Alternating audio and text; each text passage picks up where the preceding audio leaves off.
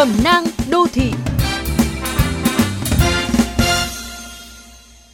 Các bạn thân mến, ở trong nhà hàng tháng trời vì dịch và hàng ngày đọc tin tức về COVID-19, nhiều người lớn tuổi thường bị bồn chồn, lo lắng. Nỗi buồn chán vì không thể ra ngoài tập thể dục hay đi chợ vào mỗi sớm mai, cùng với việc hay tin những người sống cạnh nhà mình dương tính khiến cho họ bị chứng mất ngủ kéo dài. Đại dịch gây ra nỗi sợ hãi chưa từng có, đặc biệt là ở những người lớn tuổi.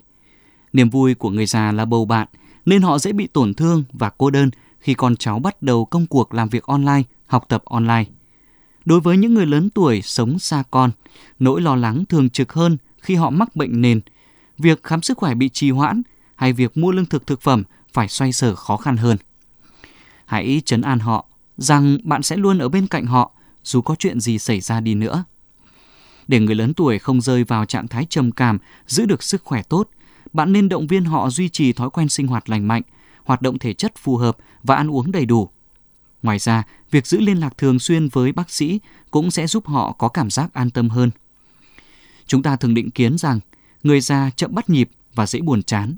Nhưng để cùng nhau vượt qua, hãy phá bỏ suy nghĩ đó và giúp họ kết nối. Internet, mạng xã hội, tại sao không? Bạn hãy hướng dẫn họ cách trò chuyện video với mọi người bằng điện thoại thông minh, máy tính. Khuyến khích họ gọi điện cho những người bạn, gia đình và tiếp cận với các video clip vui nhộn hoặc các chương trình sáng tạo trên YouTube. Khám phá một thế giới hoàn toàn mới lạ sẽ giúp họ thấy thời gian nhàm chán trôi nhanh và không bị lạc lõng trước tuổi trẻ. Không phải người lớn tuổi nào cũng bảo thủ như bạn nghĩ. Chỉ cần con cái mở lời và kiên nhẫn truyền đạt, ba mẹ sẽ theo bạn giam giáp. Quan trọng là ở bạn.